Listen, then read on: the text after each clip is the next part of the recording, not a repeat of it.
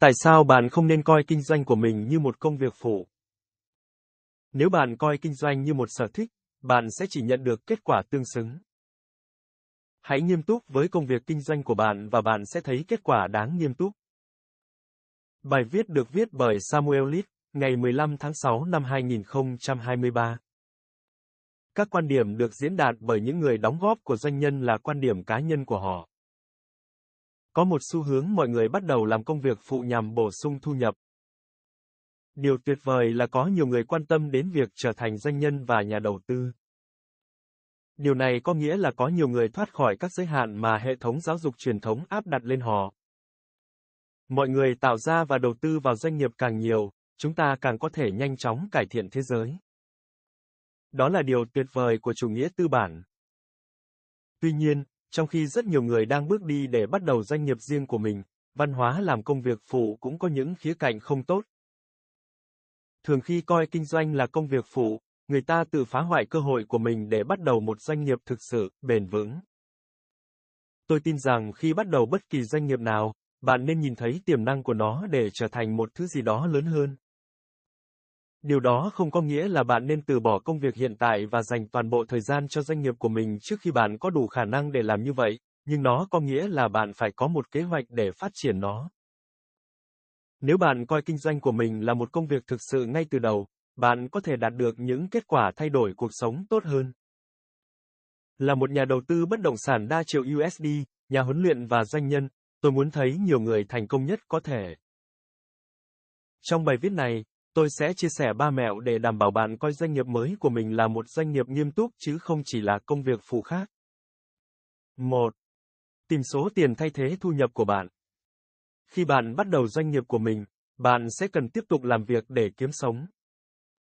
Nhưng đến một thời điểm nào đó, nó sẽ hợp lý hơn để tập trung vào doanh nghiệp của bạn. Bạn cần tính toán xem bạn cần kiếm bao nhiêu tiền mỗi tháng để bạn có thể từ bỏ công việc hiện tại. Hãy nhớ rằng khi bạn điều hành doanh nghiệp của riêng mình, mỗi tháng sẽ khác nhau, vì vậy bạn sẽ muốn tính thêm một số dự phòng vào số này. Khi bạn bắt đầu kiếm đủ số tiền bạn cần, bạn nên chờ xem liệu bạn có kiếm được số tiền này hoặc nhiều hơn trong nhiều tháng liên tiếp. Khi bạn kiếm đủ tiền một cách liên tục, bạn có thể quyết định điều gì bạn muốn làm tiếp theo. Bạn có thể chọn giảm giờ làm việc để tập trung vào doanh nghiệp của bạn, từ bỏ công việc hiện tại hoàn toàn hoặc tiếp tục công việc hiện tại và đảm bảo an toàn tài chính hơn. Lựa chọn nào phụ thuộc vào sự chịu đựng rủi ro của bạn. 2. Hệ thống hóa doanh nghiệp của bạn. Khi bạn bắt đầu kinh doanh, bạn thực chất đang là một người làm việc tự do. Bạn đã tạo ra một công việc khác cho chính mình. Khi bạn kiếm được một số tiền, đến lúc hệ thống hóa công việc của bạn thành một doanh nghiệp thực sự. Bạn sẽ cần ghi lại tất cả những gì bạn làm để sau này bạn có thể chuyển giao công việc cho nhân viên, nhà thầu hoặc nhà cung cấp dịch vụ khi cần thiết. Bạn cũng nên sử dụng phần mềm ngành mới nhất để tự động hóa nhiều việc nhất có thể. Ngay khi tài chính cho phép, hãy tìm những người có thể thực hiện một phần công việc của bạn.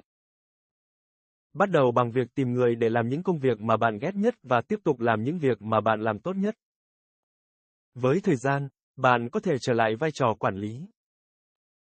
Bạn nên tạo một hướng dẫn đào tạo có thể chỉnh sửa cho từng vai trò, bổ sung câu trả lời cho bất kỳ câu hỏi mới nào mà nhân viên của bạn đặt ra. Theo thời gian, điều này sẽ có nghĩa là bạn phải can thiệp trực tiếp ít đi, vì nhân viên của bạn sẽ có một cuốn sách toàn diện về câu trả lời mà họ có thể tham khảo. 3. Biến doanh nghiệp của bạn trở thành một doanh nghiệp chủ động. Bây giờ khi bạn đảm nhận vai trò quản lý, đến lúc chuyển sang tư cách chủ sở hữu. Bây giờ bạn cần người khác đảm nhận vai trò quản lý. Điều này sẽ giúp doanh nghiệp trở nên chủ động đối với bạn. Bạn có thể tiếp tục xây dựng doanh nghiệp ở mức độ cao.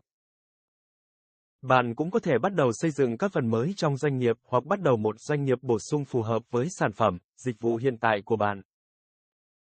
Sở hữu một doanh nghiệp mà bạn tự là chủ, chứ không chỉ là một doanh nghiệp phụ thuộc vào công việc của bạn, có nghĩa là doanh nghiệp của bạn có giá trị. Giá trị của doanh nghiệp của bạn sẽ phụ thuộc vào ngành nghề và quy mô của doanh nghiệp. Tuy nhiên, thường thì doanh nghiệp có giá trị từ 3 tháng 6 lần lợi nhuận hàng năm. Trong tương lai, bạn có thể muốn bán doanh nghiệp của mình hoặc huy động vốn để phát triển. Do đó, có một doanh nghiệp có thể được định giá như vậy là rất quan trọng. Tất cả những điều này khác biệt rất nhiều so với những gì hầu hết mọi người nghĩ đến khi bắt đầu một công việc phụ. Tư duy công việc phụ hạn chế, trong khi tư duy kinh doanh có vô số khả năng. Bất kể ngành nghề bạn đang theo đuổi, hãy coi nó là một doanh nghiệp thực sự từ đầu và đặt mục tiêu cao cho nó. Bạn vừa nghe thư viện âm thanh từ cộng đồng lưu trú www.hen Express